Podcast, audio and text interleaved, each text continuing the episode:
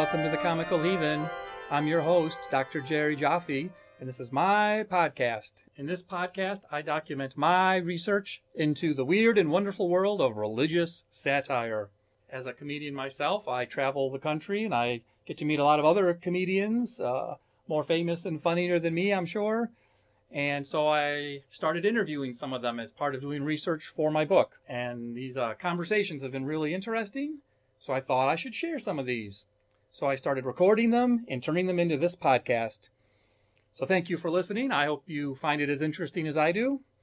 Uh, in this episode of The Comical Heathen, we're going to have my interview with Mark Riccadonna, a uh, real road warrior, travels the country, travels the world, headlining, doing stand up comedy, performing for the troops. And I'm going to share with you a story I found recently about the $3 million fine that the Evangelical Hobby Lobby recently received. Before we get to all that, let's listen to my interview with Mark Riccadonna. Mark Riccadonna is originally from Ohio, and when he was 17, he moved to New York to pursue his dreams of being an actor. And in doing that, he fell into not only acting but stand up comedy. He's been in movies. He was recently in the thriller Days of Power where he plays the patriarch of the evil and sinister family in that movie. Uh, he writes for Saturday Night Live Weekend Update. Uh, he's been in plays in New York. He's been in commercials. He's part of a podcast called I've Done That, where the members of the podcast talk about uh, weird and strange stories from their lives. And storytelling is Mark Riccadonna's brand of comedy. He loves to tell stories from his life about his wife, his kids, his pets, his travels.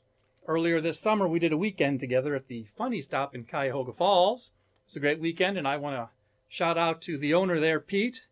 Uh, thank you, Pete. Uh, Pete is a great character in the world of comedy, especially in this part of the world, and so we really appreciate him.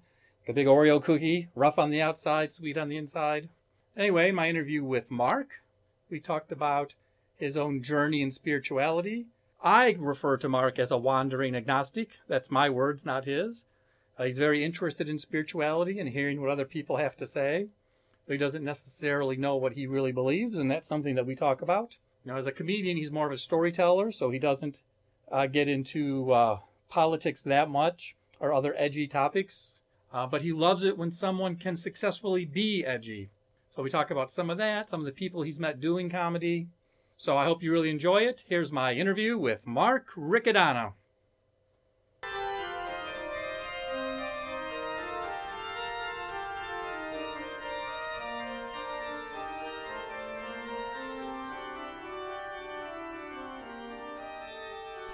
All right, everybody, welcome to this episode of The Comical Heathen. I'm your host, Dr. Jerry Jaffe. I'm pleased to introduce you to our interview subject today, professional comedian, podcaster, and very good friend of mine, Mark Riccadonna. Hey, what's going on, Jared? Excited well, to be on. Well, one thing that's going on is we're sitting inside the Smoker's Den in Akron, one of the great cigar shops. This is a must-do thing if you're in Akron. If you're here to see Ernest Angley's Tower to Heaven, yes, stop at the Smoker's Den first. Get yes. yourself a nice stogie. Sure. Chill with Tony. He's one of the nicest guys in the world. Uh, my father, the professional wrestler Dr. Jerry Graham, used to always say, "A man cannot drive a Cadillac without a cigar." I like that. now I just need a Cadillac. Right. Uh, well, sadly, we're comedians, I can so get that the day cigar. may never come. I yes. can't get the caddy yet. You got it in the wrong order. Get the Cadillac, then get the cigar.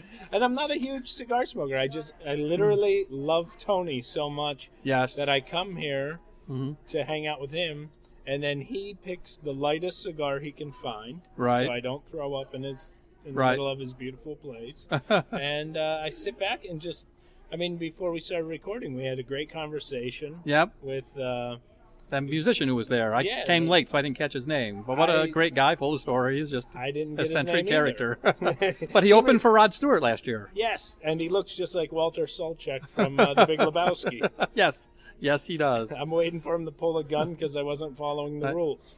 Uh, and uh, I don't know about a lot, but some or a lot of the comedians that come through the funny stop in Cuyahoga Falls with Pete, who's Tony's brother, like to go to that cigar shop. Like yeah, it's, it's a the two greatest things yes. to do when you're here. I mean, the comedy club's awesome.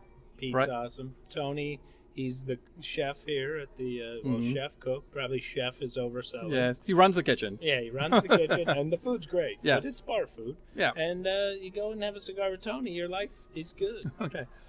Well, Mark, on this podcast, I meet comedians and other interesting people and just ask them about religious satire. Uh, I'm writing a book about religious satire, so I thought, Awesome. why don't I go to the source and see what some of the you know people in the trenches who have to deal With, yeah. with it think about it. It's uh, that's a very this is a very Hmm. people think edgy means dirty. This is a very edgy topic because people hold religion or Mm-hmm. lack of religion very personally.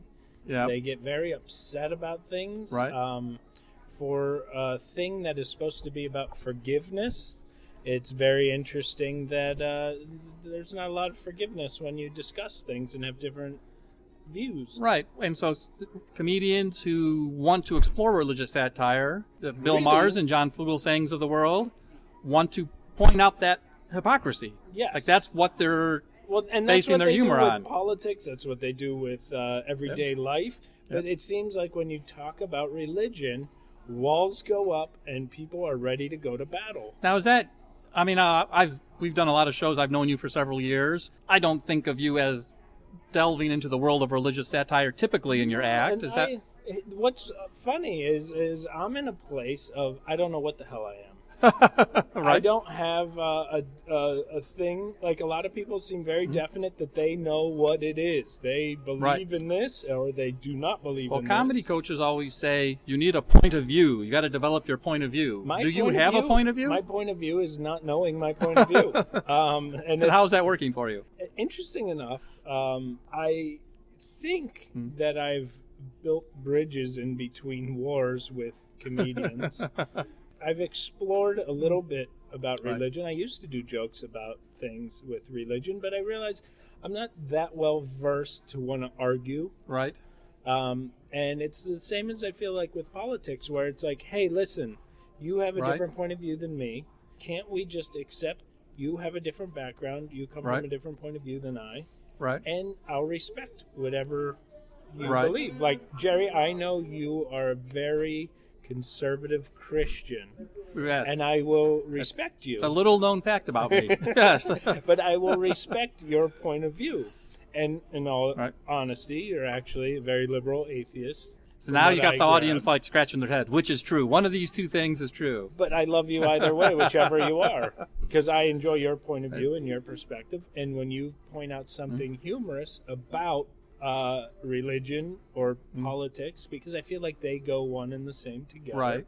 I feel like when you point those out, even if I don't agree with you, I can still laugh. I can still enjoy it. What it. do you think? I mean, you say that in the past you dabbled in religious Yes. satire, but you said religion brings up the walls faster than anything. Yes. Have you had that kind of experience? Yeah, and the thing is, is it was very harmless humor. Right. It was um, talking about I, I just as a pointing out, Hmm. um, as many people know, most great magicians Right. are, are Jewish. Okay. Harry Houdini was actually Jewish. David Copperfield, Okay. Jewish. Jesus Christ, Jewish. Sure.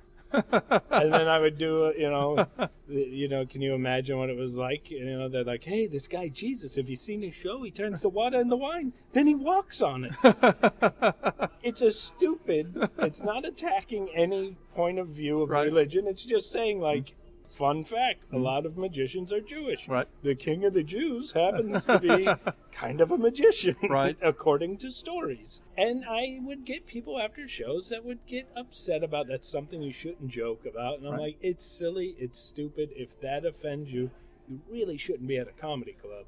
Well, that's one thing. You you think you would think that comedy shows, a typical comedy show, maybe not a, all or some, but yeah. would weed out almost like the most uptight people Yeah. wouldn't be going to comedy shows. It's like a Yeah, self-selection. exactly. Like you It's should be a choice. fun-loving, comedy-loving person. It's not that you're being forced to go to this comedy Yeah. show. But something really interesting, and the first credit I've ever got as a comedian was um, I was on the Catholic channel on Sirius XM. okay. And I was on it, and the show was hosted by a Jewish fellow, Dave Koenig, who's a, a, a very, very funny comic. Um, Okay. But him and his wife had this show. He was Jewish, she's Catholic, and okay. they'd bring guests on and you know Right. whatever. Well, they wanted me on because when I moved to New York, and here's my history. I'll tell you Right. my whole. I'll I'll lay the cards on the table. Okay. Um, when I was in I was ca- raised Catholic. I went. Okay. I'm I'm more of a Jesus Christ superstar Catholic Right. than I am like a Catholic Catholic. Like I went to Okay. get confirmed Sure. and do all that stuff that you're supposed to do Sure. um, as a you know somebody with an Italian last name. right. And my mom and dad never put religion on me that it's uh, anything. We've never followed it. You know, Sure. it's just if, does it make you a better person? Yes. Well, then yeah, do it. Okay. And that's how I believe with all religions. If you tell me you're you're Jewish, you're Catholic, you're Christian, you're atheist, you're um, There's 10,000 religions in Yeah. the world. You don't have to list them all. whatever religion you tell me out of that ten thousand, if it makes you a better person, I'm all for it. Okay. So I went to CCD, went to the classes, and Okay. um, what I found was I I had a lot of questions, but we didn't have a lot of time Hi. Right. because we had to get confirmed. Right. So I asked like the priest. Bart Simpson in Sunday school. well, that's exactly what it is. And I asked the priest. I said, "Listen, how do we know we're the right ones? What about these people don't even know about Catholicism? Right. What about?" He goes, "Listen, Mark, really good questions. Um, here's the thing: right. your grandmother will kill me if you don't get confirmed.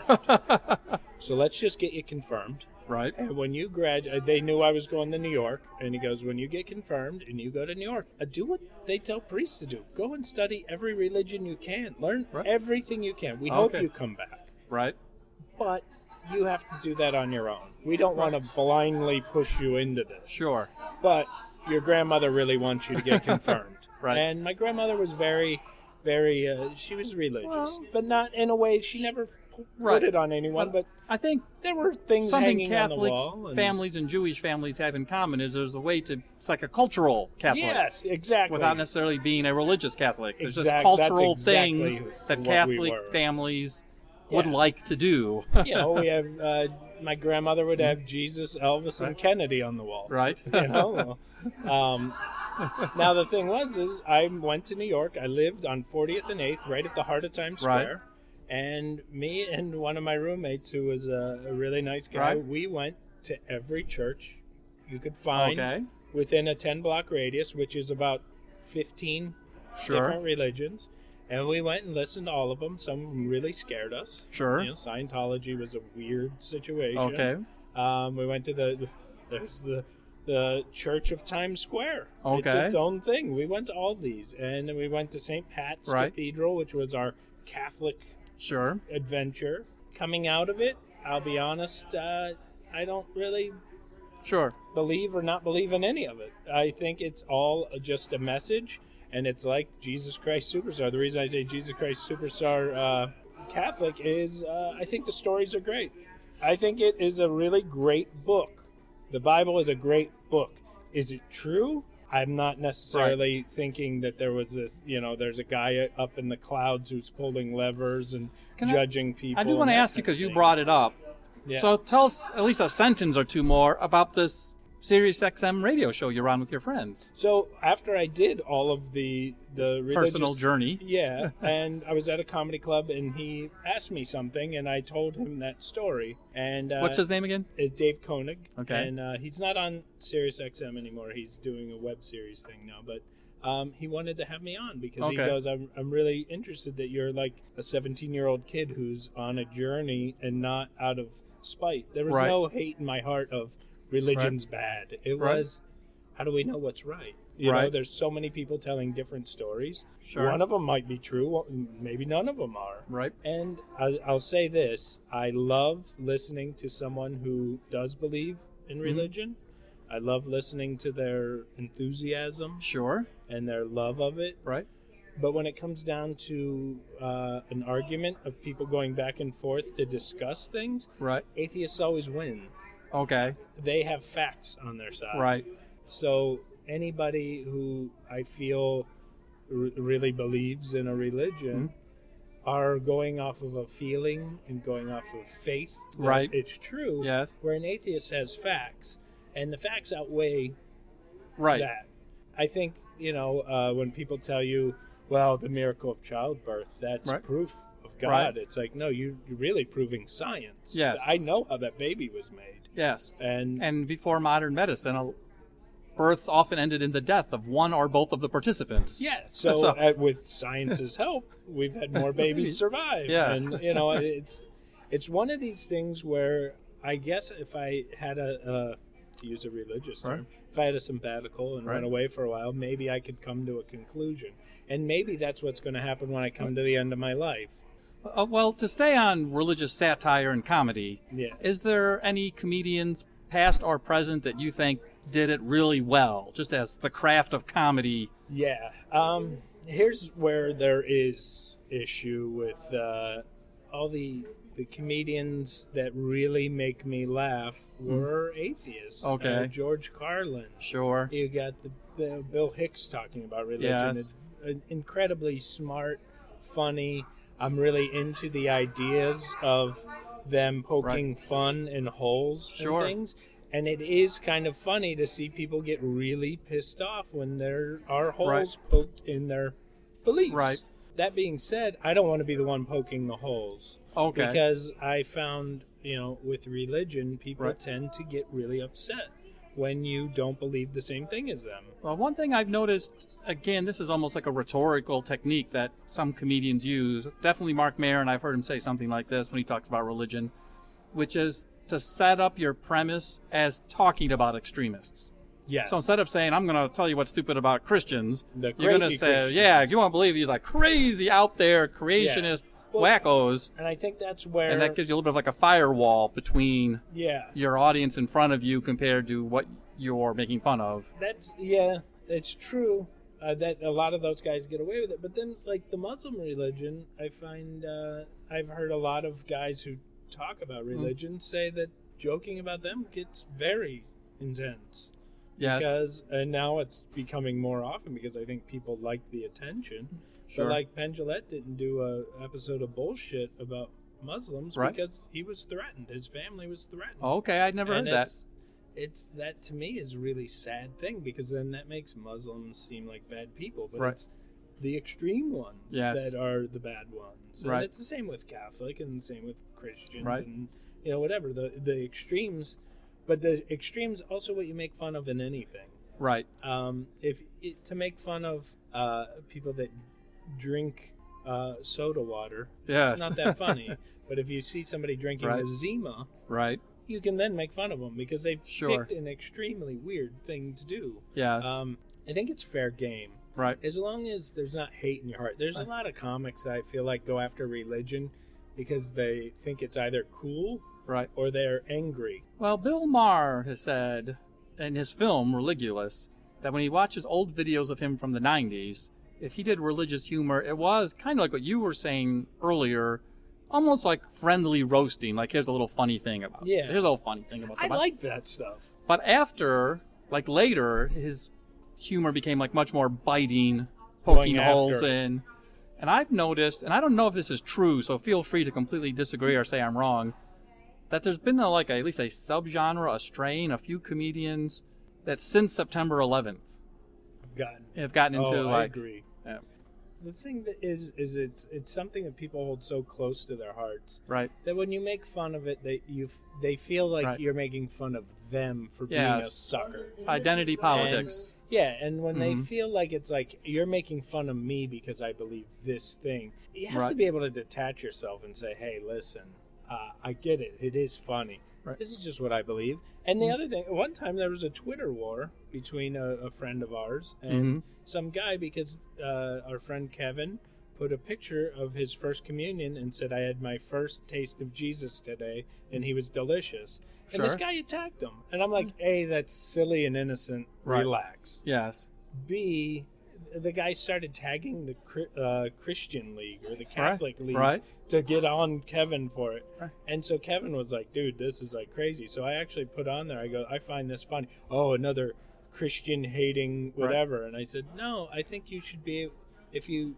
are secure with your beliefs, you should be able to laugh at it. Yep, It's Yep. the, you get mad at something that because you feel threatened. If you are completely believe and Yeah. you're a Christian, and you feel great about everything, you should be able to laugh at it because Yeah. you know your beliefs. nothing can threaten going, your foundation. yeah. Yes. And so when people get upset about religion, I feel like they just maybe are worse off than me that they really Okay. don't know. Right. Um, before we finish up, I don't know because I'm lazy. fair enough. I don't know either. That's why I'm doing these interviews. Yeah. Before we finish up, I just wanted to ask one more. I've been ending some of the interviews on this question. It's an open-ended question. Anything else about religious satire we didn't get to that you would Um, like to uh, make know- sure gets said? I mean, I don't have a huge uh, uh, point of view to uh, attacking religion. I do think like religion to me is kind of like you know saying this Jesus Christ superstar Mm-hmm. thing is like I can go and watch that show. And Right. I love it. I think it's a great story and Yep. it's interesting. I love that it's Sure. taking the point of view of Judas more than Jesus. And Sure. like this whole thing that like I'm painted as this bad guy in the Bible. Right. In reality, I'm you know I was the guy looking out for the guy. Yes, kind of And stuck in the middle. It's a great story. Like if you made it a cop story Right. about you know Yes. something like I think people would watch it and have no problem. But you know the extremists get upset about it. Right. But it's I- I just feel like it's it's. Well, uh, you've written for Saturday Night Live and you've written for other TV shows. I is religion in bounds when you're writing for television? absolutely. Okay. I, to me, funny's funny. If you can make something funny and original, and it's not the pointing out the same thing a thousand people have pointed out, Sure. it's game. It's All game. right. And it's, uh, I mean, just like politics. If you can make it funny, you should forget about the forget about what side you're Right. on. Right. You're allowed to laugh at your own team once in a while. Right. You know, and that's Sure. That's kind of my point of view. Is you should be able to laugh even if you they're making fun of your team. If it's funny, it's funny. Mark, before we finish, uh, remind everybody the name of your podcast that you produce. please check us out. I did that with Mark and Jesse. You can go to i did ididthat.com or on every podcatcher you can Yeah. find. So uh, look us up. i did ididthat.com. All right. Well, thank you very much, Mark. Thank you for having me.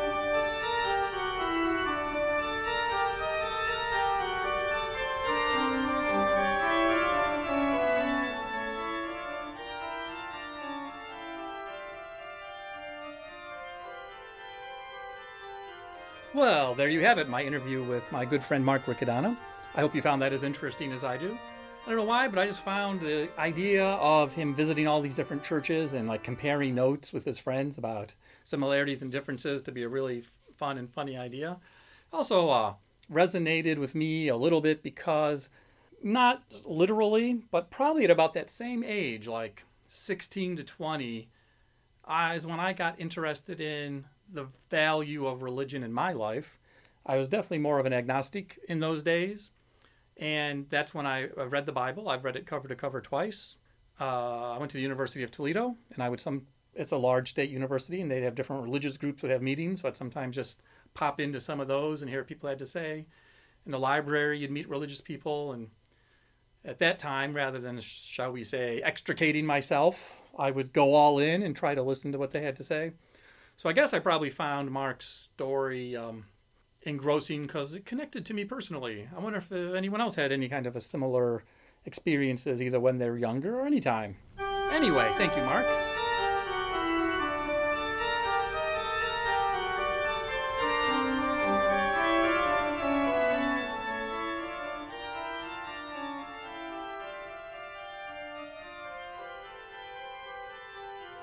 Now, one of the reasons I talk about my pet rabbits is because of the unusual circumstance that keeping pet rabbits, they're in their habitats, which are cages, and we line their cages with old newspapers.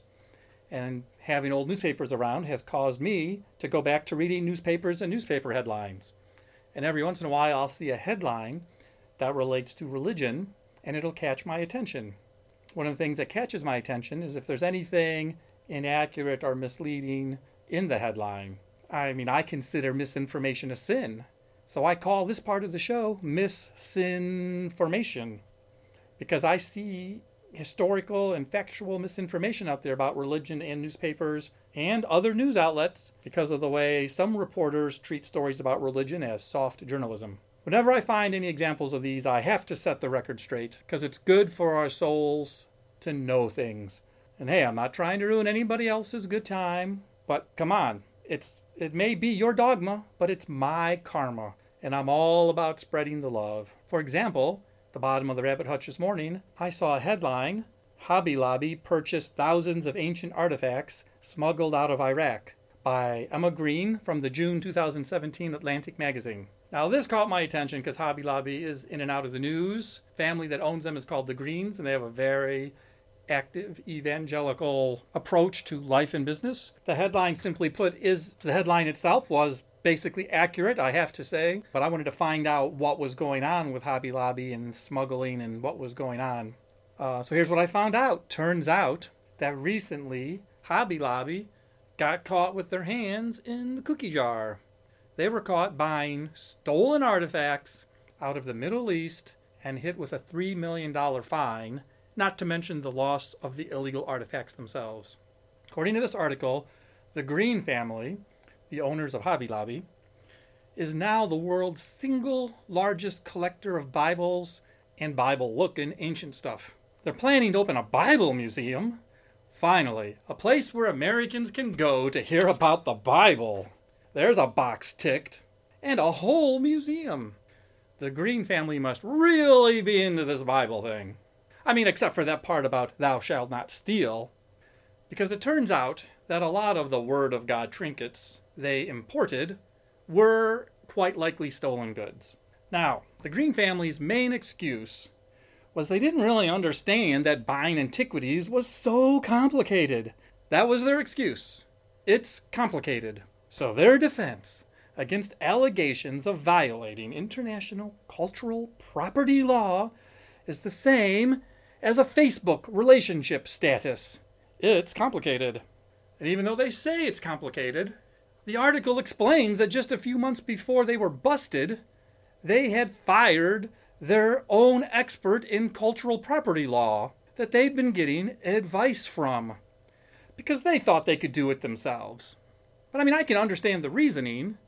I mean, it's the same reason I fired my wife's gynecologist. There's no reason for me to pay for an expert for something I can just do myself, right? So they're buying these Bible related objects well, they say they're Bible related. The writing is in cuneiform, which is Sanskrit for chicken scratch. So who knows for sure? Anyway, they're buying things for their Bible museum because they believe the Bible is an important part of our culture and well worth taking seriously. I mean, if we didn't study the Bible seriously, how would we know that pi equals 3, like it says in Kings? Or that we're supposed to stone our neighbors if they work on the Sabbath, like it says in Exodus? I always wondered why Hobby Lobby had such a large rock section for a craft store. Oh, quick digression. I was chatting with a friend of mine who's a rabbi, and this thing about stoning your neighbors came up. He said that, in his opinion, people make too big of a deal out of it. I mean, he pointed out that, certainly in Jewish communities, no one has actually stoned anyone for thousands of years. So he didn't think it was really worth bringing up all the time. Well, yeah, I know. We haven't stoned anyone for thousands of years. Because we've grown up enough to stop believing the stupid things that are in the Bible, or some of them anyway. Of course, we've stopped stoning people. It's barbaric and inhumane. And also, we have guns now. And we know the Hobby Lobby Bible Museum, try saying that five times fast, the Hobby Lobby Bible Museum, is going to be a proselytizing institution because the president of Hobby Lobby, Steve Green, is quoted as saying that when you study all these ancient artifacts, you can see the Word of God hasn't changed over the centuries. Now, right now, at this point, I'm not going to go into a whole long lecture about the history of the Bible, but let me just put it briefly bullshit. Actual scholars who study the history of the Bible, like one of the main things they do is study how it changes over time. The awesome tales of the amazing Jesus even change from gospel to gospel. In one story, he provides fish and bread for 5,000 people. In another version, it's 4,000 people. In one version, there's tartar sauce. In another, there's salsa. You might remember that Hobby Lobby, a quaint little family run business with a mere 600 stores and 28,000 employees, was in the news a couple of years ago because the Green family sued the government on religious grounds to avoid providing birth control in their company's health insurance. They seem to believe in some non existent book of the Bible, the book of pharmaceuticals, where God lists all the drugs that are evil. I mean, come on, for self proclaimed literalists, these people are strangely preoccupied with a lot of things never even mentioned in the Bible. birth control, dinosaurs, glue guns. One thing I definitely do remember from going to synagogue as a Jewish kid is thou shalt not steal. That is literally in the Bible. But the Green family conveniently forgot that passage when it suited them.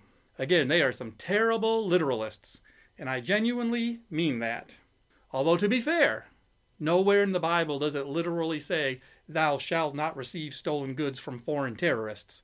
So I suppose they'll still get into heaven on a technicality. Listen to this. To execute the purchase of these ancient artifacts from a dealer he'd never met, Stephen Green had to wire 1.6 million US dollars to seven separate personal bank accounts. And remember, these are artifacts that had somehow come up for sale not too long after all the looting that took place during the Iraq War. And it wasn't even clear where these items were being stored. Wow, Steve Green didn't think that sounded fishy, he'd probably believe any sort of ridiculous made up story. Oh, right, Hobby Lobby Bible Museum. And then, as the article points out, some of the biggest sellers of stolen antiquities in the Middle East are ISIS and other terrorist groups. Fortunately, Green's conscience got the better of him when he saw the artifacts were sent in boxes that were deliberately mislabeled to avoid detection. And he knew, like his cultural property law advisor would have warned him, there's a very good chance that the sellers either were or had ties to ISIS or other extremist groups. So he did the right thing. Called the authorities, explained the situation. Ha just kidding. He did nothing like that. U.S. Customs found out and busted him. Otherwise, those thousands of stolen items would have gone right into his Hobby Lobby Bible Museum. Even so, right now, his $1.6 million is very likely in the hands of ISIS or other terrorists. So we can now say this sentence Hobby Lobby funds ISIS. I don't have any joke to go with that, it's just my new favorite sentence. And that's what I found at the bottom of the rabbit hutch today. So it just remains for me to say my thank yous. However, before I get to that, I have one more update for you. Um, this is a little bit personal, but I, I probably need to say something. Um, a few months ago, when I started this podcast, I decided to make our pet rabbits, Kevin Bacon and Newton, a little part of the show. You know, they're cute and they're friendly, and you know, wanted them to be involved, kind of like the mascots of the show. And while this episode was in production, I must let you know that sadly our beautiful Kevin Bacon passed away. It was uh, very hard on our family, but I felt that um, since I've been sharing updates from the Rabbit Hutch with you, that I should let you know that. As you can probably guess, the comical heathen is skeptical about heaven or the nature of the afterlife.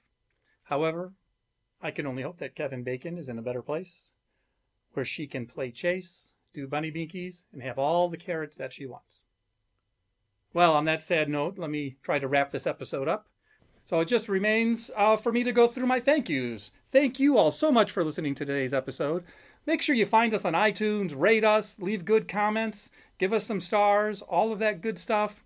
Uh, I want to thank Mark Riccadonna for being today's interview. I want to thank my good friend Jeff Gedert for his technical advice and for providing assistance in the writing of the episode.